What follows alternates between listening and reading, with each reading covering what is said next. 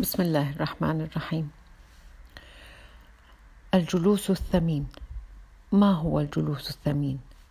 يقول العلماء الجلوس بعد السلام من الصلاة المكتوبة من أعظم الأوقات التي تتنزل فيها رحمة الله عز وجل على العبد.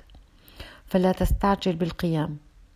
استغفر الله سبح واحمد الله وهلل وكبر وقل أذكار الصلاة. واقرأ آية الكرسي. ولا تنس بأنك في ضيافة الرحمن عز وجل.